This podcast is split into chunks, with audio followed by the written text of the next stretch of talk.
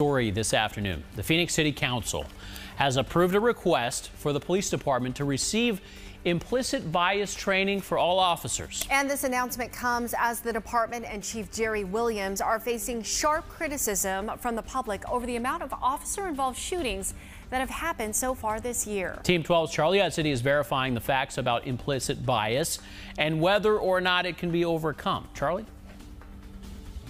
Well, the issue of implicit bias has been pushed more and more into the headlines recently, with Starbucks requiring mandatory training for all of their staff just a few weeks ago. And so we reached out to our expert to verify some of the questions we have about this issue. You may be asking yourself what singer Susan Boyle has to do with implicit bias. But our expert says she is the perfect example. We just don't expect that someone who looks like Susan Boyle could sing as beautifully as she did.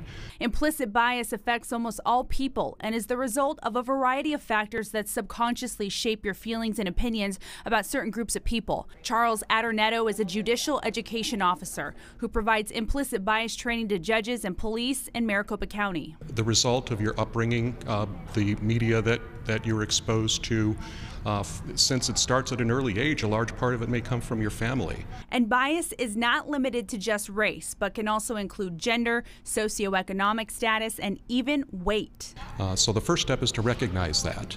Once you recognize that implicit bias is in play, then you do need to take steps on a case by case basis to ensure that, that you eliminate that from your decision making process. The Phoenix Police Department has been approved to receive implicit bias training, which Adornetto says has become more and more popular in the last few years. But is implicit bias something that can be fixed? I don't think you can ever let your guard down. I think you have to guard against it on a daily basis, on a case by case basis. So we can verify implicit bias can be addressed with testing and training, but it's not something that, according to our expert, will ever entirely go away.